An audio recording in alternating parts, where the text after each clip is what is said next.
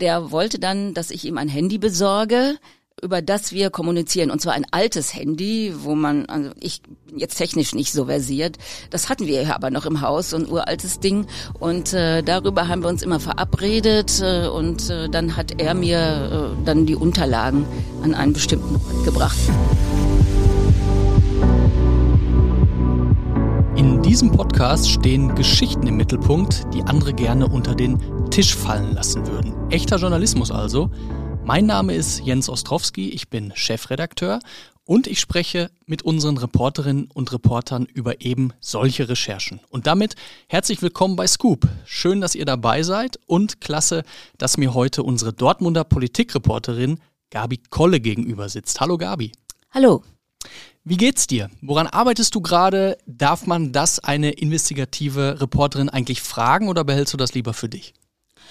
Also, ähm, du darfst mich das fragen, dir würde ich sagen. Dürfen auch unsere Zuhörer das hören?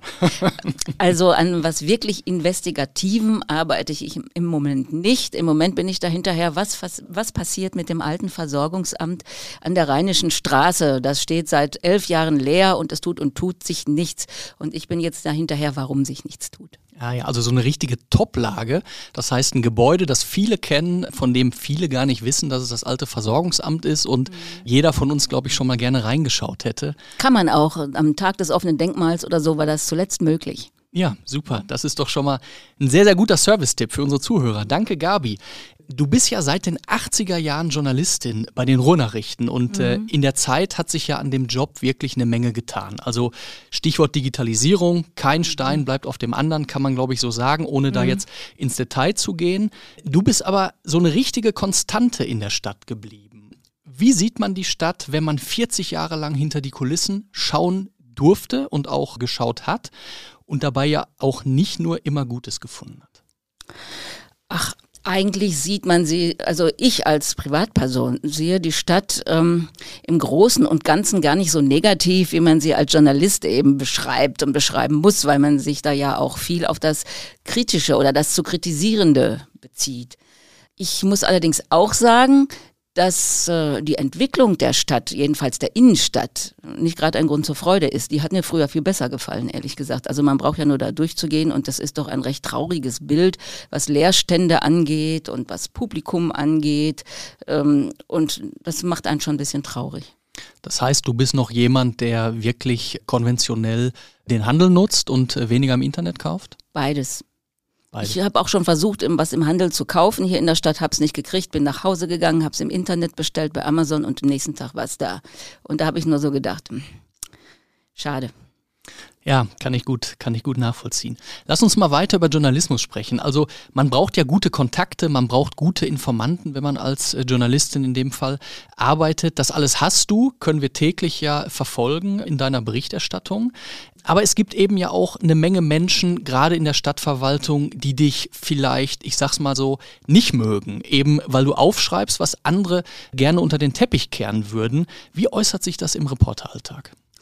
auch ganz unterschiedlich. Es gibt Menschen, die können damit total professionell umgehen. Also selbst wenn man in, in einem Kommentar richtig böse was äh, vor Schienbein getreten hat, aus sachlichen Gründen, sind die immer weiter freundlich und geben einem auch Auskunft, soweit sie das wollen, aber sie tun's.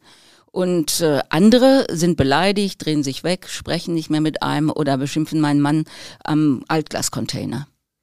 Die beschimpfen deinen Mann am Altglascontainer. Wann, mhm. wann ist das passiert und zu welchem Thema?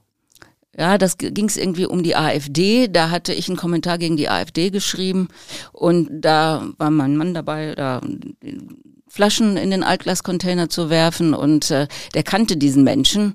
Dann hat er auch, dann hatte dieser Mensch gefragt, äh, auch hier, um Flaschen wegzuwerfen und mein Mann sagte, mm, mm, mm, der kannte den ja auch. Und äh, da sagte dann der der AfD-Mensch, Tja, äh, ich bin ja auch, ich muss ja auch mal von zu Hause weg, da, bei, aber bei dir zu Hause ist ja auch nicht besser.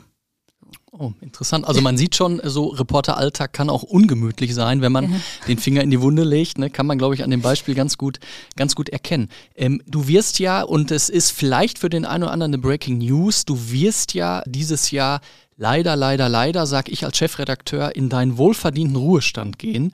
Ja. Mal schauen, was noch kommt. Also äh, noch bist du ja da und noch schreibst du ja Geschichten. Aber wenn du so zurückblickst, was war deine spannendste oder auch interessanteste Geschichte in den letzten 40 Jahren?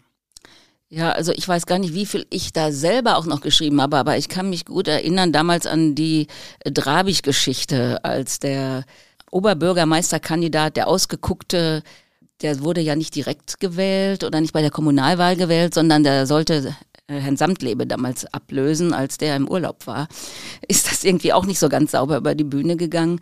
Aber als der dann ähm, mit jemand vom Straßenstrich erwischt wurde und äh, dann da böse der Polizei gegenüber war, die dann sich revanchiert hat mit einem Tipp und schon war das in der Welt und da ist äh, dann diese ganze Geschichte geplatzt und die Ratssitzung, in der die Wahl sein sollte von Herrn Drabig, von Franz Josef Drabig, der inzwischen verstorben ist, äh, die ist dann leider für ihn geplatzt und das war eine hochspannende Geschichte. Ja, das glaube ich, das glaube ich gern. Und das ist ja übrigens auch ein Thema, das wir äh, uns vorgenommen haben für diesen Podcast, um da nochmal etwas intensiver zuzusprechen. Das machen wir auch, deshalb greifen wir vielleicht jetzt gar nicht so sehr vor. Ich habe mir allerdings schon gedacht, dass das eine der Geschichten zumindest ist, an die du jetzt gerade denkst. Worauf blickst du sonst so zurück, wenn du an deine berufliche Laufbahn denkst? Ach, ich erinnere mich äh, sehr gerne auch an die Anfänge, also an die ersten Geschichten. Eine Reportage von der Rennbahn in Wambel, sehr schön. Der Trainer ist inzwischen auch tot. Das ist natürlich auch sowas, wenn man so lange dabei ist. Ganz viele Leute sind gestorben, Kollegen, Weggefährten, Leute, mit denen man immer zu tun hatte. Das finde ich dann auch schon wieder ein bisschen traurig. Und denke mir, wann bin ich dran?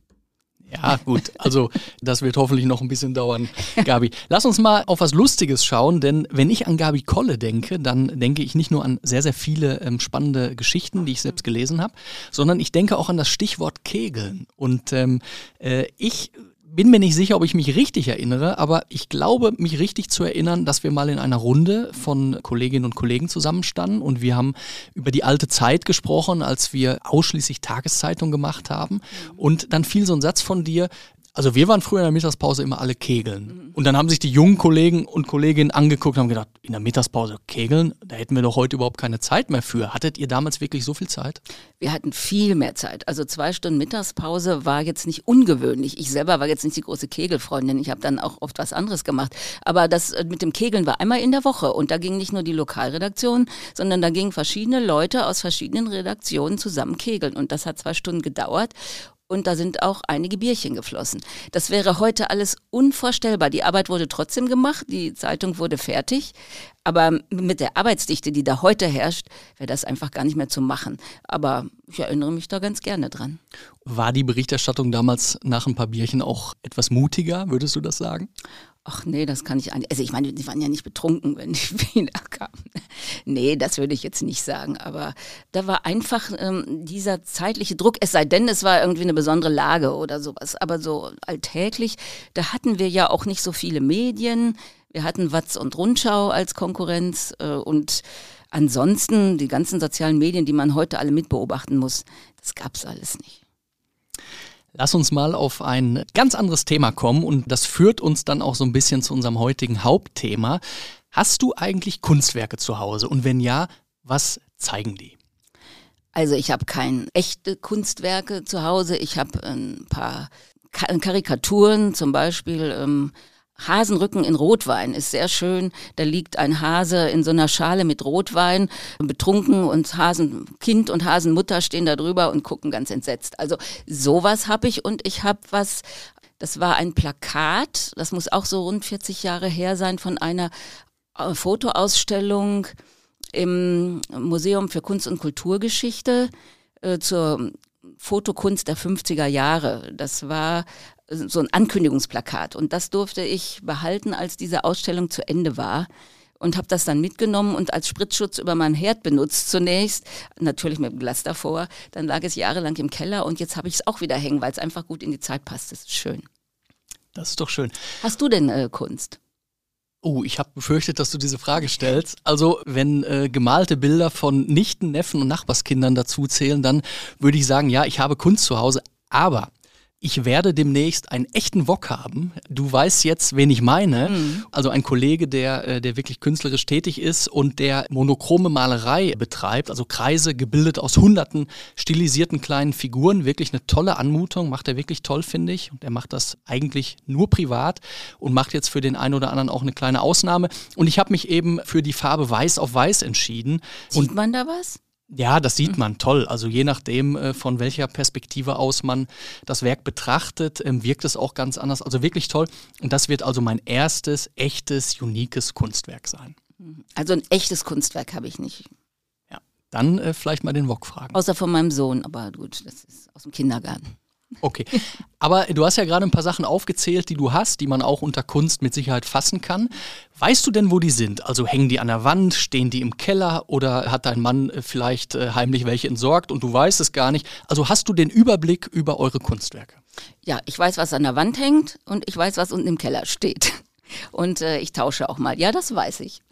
Jetzt werden wahrscheinlich unsere Zuhörerinnen und Zuhörer denken, ey, was sind denn das für Fragen? Aber die haben natürlich einen, einen relevanten Hintergrund, denn Du hast ja 2016 sehr groß berichtet, dass der Stadt Dortmund, besser gesagt den Kulturbetrieben, jede Menge Kunstwerke abhanden gekommen sind. Also da ging es um Werte in, in sechsstelliger Höhe. Was genau war da los? Ja, das war, also das fing an mit einem Wirtschaftsprüfer, der mal bei der, beim Anlagevermögen ganz genau hingeguckt hat, als es darum ging, den Jahresabschluss zu testieren. Und da hat er eben festgestellt, das, was in den Büchern steht, nicht ganz vielleicht nicht ganz stimmte, was äh, in den Regalen oder in den Depots steht. Denn ähm, es war manches nicht auffindbar und daraufhin hat er gesagt, also er könnte das Testat nicht vollumfänglich erteilen, wenn nicht bestimmte Sachen, die er stichprobenartig aufgelistet hatte, wenn die nicht nachgewiesen würden.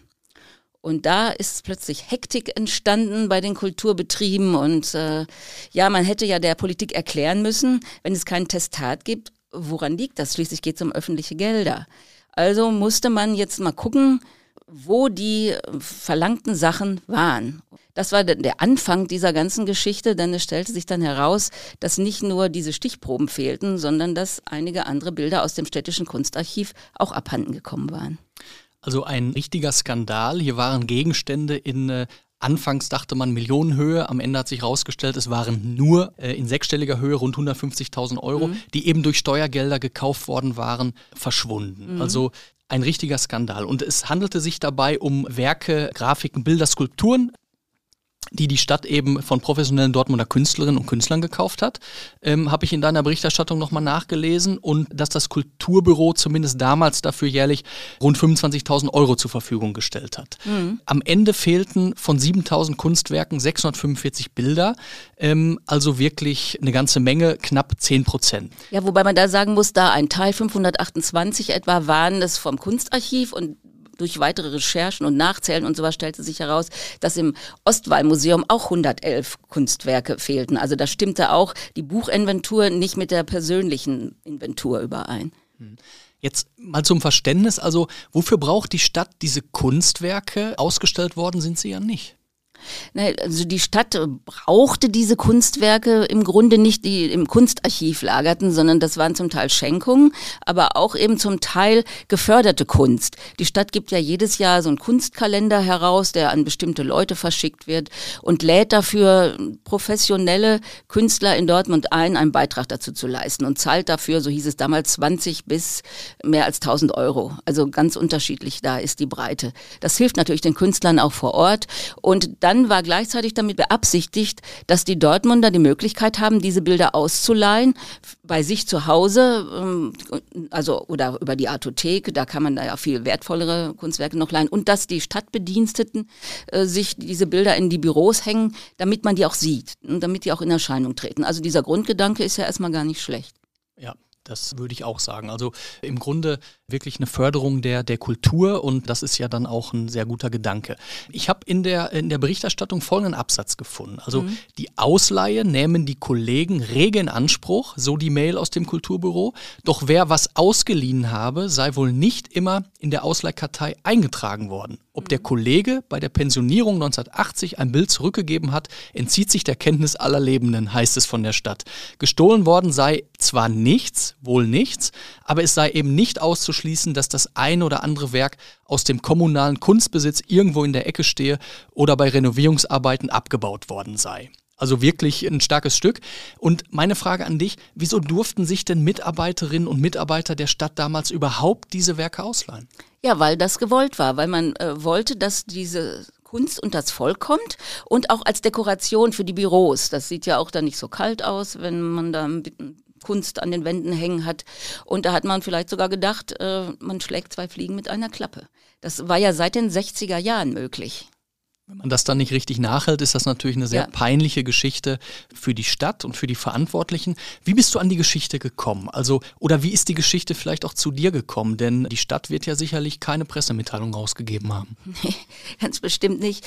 Ja, man hat ja Kontakte in die Stadtverwaltung hinein und man hat auch Leute, die man dann schon Jahre kennt äh, und mit denen man vertrauensvoll auch zusammenarbeitet. Und es ist sich auch nicht jeder innerhalb der Stadt grün mit jemand anders. Und insofern äh, nutzen dann auch manche die Gelegenheiten, um einen auf einen Missstand hinzuweisen, den ein also von dem man persönlich nicht betroffen ist. Und das war so ein Fall. Da hieß es plötzlich, ähm, ja, bei den Kulturbetrieben, da ist große Hektik, da ausgebrochen, da ist am 27. Juli, glaube ich, 2016 war das, ist eine Mail eingetroffen, dass eben der Wirtschaftsprüfer jetzt äh, die Vorlage der, also der verschiedenen Kunstwerke verlangt, den Nachweis. Und da war plötzlich Holland in Not. Und da habe ich dann nachgefragt und hatte auch das Gefühl, ich kriege da ein paar ausweichende Antworten. Und als ich das erste oder zweite Mal drüber geschrieben habe, hat sich dann jemand aus dem inneren Zirkel der Kulturverwaltung bei mir gemeldet, der viel Insiderwissen hatte. Und äh, da hatte ich eine zweite Quelle noch dazu und noch viel detailliertere Angaben. Namen wollen wir hier natürlich nicht nennen, Nein, denn das geht nicht. Vom Quellenschutz leben wir, überhaupt keine Frage. Und da kann sich auch jeder, der sich an uns wendet, wirklich darauf verlassen, dass wir eben unsere Quellen nicht nennen. Aber erzähl doch mal, wenn das jetzt jemand aus dem inneren Zirkel war. Du kannst ja jetzt nicht einfach in die Stadtverwaltung gehen oder in die Kulturbetriebe gehen und dort mit deinen Informanten sprechen. Also wie lief das damals ab? Wie habt ihr euch getroffen? Wie habt ihr kommuniziert? Wie hast du es dann auch geschafft oder wie habt ihr dann auch geschafft, eben wirklich diese Quelle zu schützen? Ja, also dieser Mensch war sehr vorsichtig und hatte auch große Sorge, dass man ihm vielleicht auf, ich sag mal in Anführungsstrichen, Schliche kommen würde. Also der wollte dann, dass ich ihm ein Handy besorge, über das wir kommunizieren. Und zwar ein altes Handy, wo man, also ich bin jetzt technisch nicht so versiert. Das hatten wir ja aber noch im Haus, so ein uraltes Ding. Und äh, darüber haben wir uns immer verabredet. Äh, und äh, dann hat er mir äh, dann die Unterlagen an einen bestimmten Ort gebracht. Oder er ist, er ist auch manchmal in die Redaktion gekommen, hat er all seinen Mut zusammengenommen und ist hier reingehuscht. Ja, wenn es sein muss, dann organisieren wir auch geheime Telefone. Wirklich spannend, Gabi, diese Episode. Ich weiß aber, dass es bei dir mit der Informationsbeschaffung in einem anderen Fall noch spannender zuging, nämlich äh, fast wie in einem Geheimdienstfilm. Stichpunkt toter Briefkasten. ja. Ja, da ging es auch um Informationen, die ich über den Konzern Stadt bekommen habe. Ich will jetzt nicht genauer in die Details gehen, sonst ist nachher klar, wer es war. Aber es war jemand, der eben auch in großer Sorge war, entlarvt zu werden, der fürchtete, von einem Privatdetektiv beobachtet zu werden. Und deswegen hat er einen toten Briefkasten gewählt, der bei mir in der Nähe meines Wohnortes war. Und da hat er einen Papierkorb ausgesucht. Ich kann ja sagen, es war am Unicampus mhm, ein mhm. Papierkorb. Und da ist er nachts im Dunkeln, hat, er hat mir vorher eine SMS geschickt und äh, hat dann eine Uhrzeit gesagt, also nur einfach so eine Uhrzeit geschrieben, nichts weiter, aber ich wusste, was gemeint war. Da sollte ich dann hinfahren und dann bin ich dann da hingefahren und sah noch äh, dann Auto mit den roten Rücklichtern stehen, wo er beobachtet hat, wer jetzt wohl an den Briefkasten geht in Anführungsstrichen Briefkasten aus Sorge, es könnte vielleicht jemand anders sein, der ihn beobachtet hatte, wie er da seine Plastiktüte hingelegt hat. Aber ich war's und habe dann die Plastiktüte unter dem Abfalleimer hergezogen. Und als er das dann erkannt hat von weitem, fuhr das Auto dann weiter und ich bin nach Hause und hatte meine Unterlagen. Aber sowas gab's halt auch. Wobei ich sagen muss, also es wäre sicherlich auch anders gegangen. Lass uns nochmal zurückkommen auf den Kunstskandal, denn da hattest du ja auch wirklich eine sehr, sehr wichtige Quelle für dich. Gab es irgendwann mal eine brenzliche Situation, in der dieses ganze Konstrukt aufgeflogen wäre beinahe? Nein, wir waren so vorsichtig, äh, konnten wir uns nicht vorstellen. Und du hast es schon so ein bisschen angedeutet. Also die Stadt hat sich ja damals ganz schön geziert und Journalisten gegenüber Auskunft zu geben, obwohl sie das ja muss. Ne? Also mhm. rein Wein eingießen, das war nicht die Stärke der Stadt in diesem Fall. In anderen Fällen übrigens auch nicht. Da wurden Unterlagen nicht rausgegeben, da wurden Listen geschwärzt. Die Stadt hat eben versucht, ihre eigenen Versäumnisse zu vertuschen. Ich glaube, das hast du in der Berichterstattung wirklich super herausgearbeitet. Du hast am Ende aber nicht locker gelassen und dem damaligen Geschäftsführer der Kulturbetriebe eben auch Verschleierung vorgeworfen. Mhm. Und ich erinnere mich, wir haben die auch abgedruckt. Du hattest darum gebeten, eben Dokumente zu bekommen und die wurden ganzseitig geschwärzt. Das mhm. heißt, da gab es nur die Überschrift Tagesordnung Top 1, finanzielle mhm. Angelegenheiten und alles darunter war geschwärzt. Mhm. Gesamte DIN A4-Seite schwarz. Mhm. Wir haben aber in der gleichen Ausgabe der Tageszeitung und auch digital aber die ungeschwärzte Version daneben gestellt. Das mhm. heißt, die Stadt gibt die geschwärzte Version raus, Gabi Kolle kriegt über ihre guten Quellen und Kontakte auch die ungeschwärzte Version. Mhm. War das im Grunde derselbe Kontakt aus dem inneren Zirkel, von dem du das bekommen hast? Das war mein allererster Kontakt, der mir das gegeben hat. Also mhm. von Kontakten lebt man am Ende und äh, mhm. äh, man kann sich ja da, da, vorstellen, dass die Stimmung in der Stadt natürlich nach dieser Veröffentlichung auch nicht so gut gewesen ist, denn ähm, die wollten ja ganz bewusst eben manche Informationen nicht rausgeben. Wie hat sich das geäußert für dich? Also gab es da Anfeindungen? Bist du angegangen worden? Bist du vielleicht in anderen Berichterstattungen dann äh, am langen Arm vielleicht? Hat man dich verhungern lassen? Also wie, man kennt das ja alles ne? in, in, in der Zusammenarbeit mhm. beziehungsweise äh, im, im Reporteralltag. Wie, mhm. wie war das bei dir?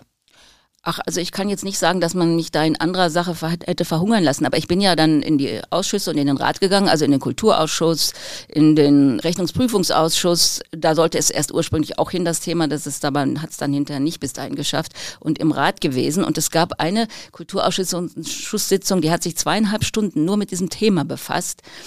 Und äh, da ist aber immer wieder beschwichtigt worden. Und für meinen Geschmack hat die Politik da nicht hart genug, nicht gut genug hinterhergegriffen. Die haben zwar dann gesagt, ja, hier und da, die haben sich aber auch immer wieder mit allen möglichen Erklärungen und, ähm, und Beschönigungen zufrieden gegeben. Das fand ich eigentlich persönlich schade und enttäuschend. Hättest du also von Ratsvertretern, die ja auch dich als Bürgerin, du bist ja auch Dortmunderin, mhm.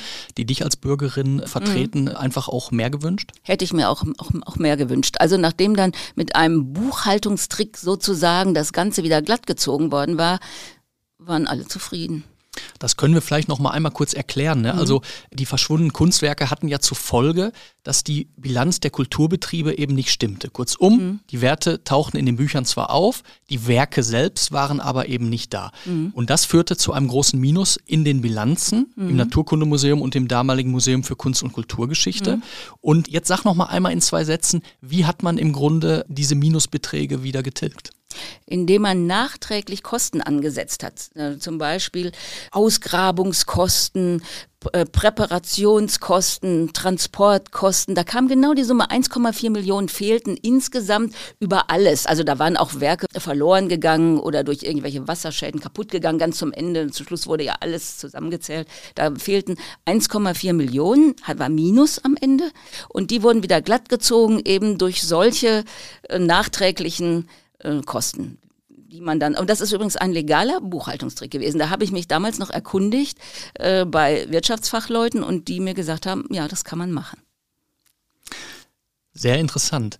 Also als Journalisten haben wir ja Auskunftsrecht gegenüber Behörden. Mhm. Und wir haben auch die Möglichkeit, eben dieses Recht juristisch durchzusetzen, was wir auch regelmäßig tun in, in, in bestimmten äh, Fällen. Manchmal dauert das natürlich ein bisschen, aber am Ende kommen wir dann auch häufig recht, denn wir verstehen unseren Job ja als eine wichtige Instanz in der Demokratie. Wie verstehst du deinen Reporterjob? Ja, den verstehe ich auch so. Wir sind ja, also ich meine jetzt, ich beanspruche das nicht unbedingt für mich oder ja die vierte Gewalt, wie es so schön heißt, aber wir sind schon dazu da, hinzugucken und zu beobachten, wenn irgendwo Missstände sind und die eben da auch mit dem Finger drauf zu zeigen und versuchen mit dafür zu sorgen, wenn die dann öffentlich geworden sind, dass sie dann auch mit dem entsprechenden, mit der entsprechenden Werbe korrigiert werden. Das klappt nicht immer und dann ist man echt enttäuscht, wenn man so der Meinung ist, also das kann ja wohl jetzt alles nicht wahr sein, muss man dann auch hinnehmen, ist auch Demokratie. Wenn der Rat oder die Ausschüsse sagen, ne, uns reicht das jetzt, äh, gut, hat man dann eben Pech gehabt. Jetzt wird uns ja auch gerne mal vorgeworfen, dass wir vor allem den Finger in die Wunde legen und es uns sehr schwer fällt, auch über schöne Begebenheiten in mhm. der Stadt zu berichten. Fällt dir das an dir selbst auf? Also kannst du auch über Good News berichten in dieser Stadt? Kann ich natürlich auch und mache ich auch gerne, wenn es was Gutes zu berichten gibt. Das war in der letzten Zeit nicht ganz so häufig, aber wenn was herauszustellen ist, was Dortmund einzigartig besonders macht oder so, machen wir das natürlich auch. Aber auf der anderen Seite, das ist ja immer Mann beißt Hund. Hund beißt Mann. Also was ist die interessantere Geschichte? Da müssen wir nun schon sagen, dass das Erregungspotenzial oft höher ist, wenn es äh, was zu kritisieren gibt. Ja, also Aufregergeschichten sind natürlich die Geschichten, die besonders hohes Leserinteresse hervorrufen. Das ist, das ist klar. Wir sehen aber in der Branche auch, und das ist ja wirklich interessant, dass das Interesse an Good News immer höher wird weil die Menschen da draußen ähm, auch Bestätigung dafür wollen. Zum Beispiel, dass sie in einer Stadt leben, die lebenswert ist, dass sie in einer Stadt leben, in der es sich äh, gut leben lässt, die gute Seiten hat und äh, dass man das Gefühl hat, okay, man hat sich äh, für eine gute Stadt als Wohnort entschieden. Und das machen wir natürlich auch. Wir berichten auch über, über die schönen Seiten der Stadt, keine Frage. Aber wir überlegen gerade auch, und das kann man ja an der Stelle ruhig sagen, das ist ja ein transparenter Podcast hier. Wir überlegen gerade auch, ob wir den Mix dann nicht noch ein bisschen verändern müssen, ob wir nicht noch mehr Good News brauchen, ob wir die Ausspielung noch dort etwas verändern. Das fällt mir zu dem Gedanken noch ein. Liebe Gabi, wir haben ja äh, gerade schon darüber gesprochen, dass du in diesem Jahr in den Ruhestand gehst. Was würdest du denn jungen Journalistinnen und Journalisten mit auf den Weg geben? Also was braucht man, um, ich will nicht sagen, eine Gabi Kolle zu werden, aber um ein Journalist zu werden, eine Journalistin zu werden, die wirklich auch investigative Geschichten findet und auch umsetzt? Ja, man muss sich also ganz gute Kontakte zulegen, das ist klar, sonst kommt man an die Infos nicht. Das heißt, man muss also bei seinen ähm, Informanten Vertrauen schaffen, indem man eben auch mal etwas nicht schreibt. Man kriegt was gesagt, aber bitte nicht schreiben und man hält sich dran. Also das passt. Dann muss man eben auch wirklich die Zeit haben, diese Kontakte zu pflegen, was immer schwieriger wird, ehrlich gesagt. Und man muss, äh, man darf sich nicht einschüchtern lassen. Auf, auf gar keinen Fall darf man sich einschüchtern lassen. Dazu braucht es natürlich auch Rückendeckung ähm, von der Chefredaktion, die ich auch immer bekommen habe. Also das sind, äh, glaube ich, schon mal ganz drei ganz wichtige Zutaten. Ja, und wichtige Tipps für Nachwuchsjournalisten. Vielen Dank. Gabi, Nochmal, hab vielen Dank für das muntere Gespräch, hat mir wirklich Spaß gemacht, hat mich gefreut. Noch gibt es an dieser Stelle von mir also keine Wünsche für den Ruhestand, denn noch bist du ja da mhm. und noch freuen wir uns auf investigative Geschichten von dir. Schauen wir mal, was da noch kommt. Also, damit bleibt mir noch auf unsere Webportale zu verweisen. Da warten natürlich noch einige andere redaktionelle Scoops. Also reinschauen und zuhören lohnt sich. Derzeit für drei Euro für drei Monate. Vielen Dank, dass ihr dabei wart und bis bald.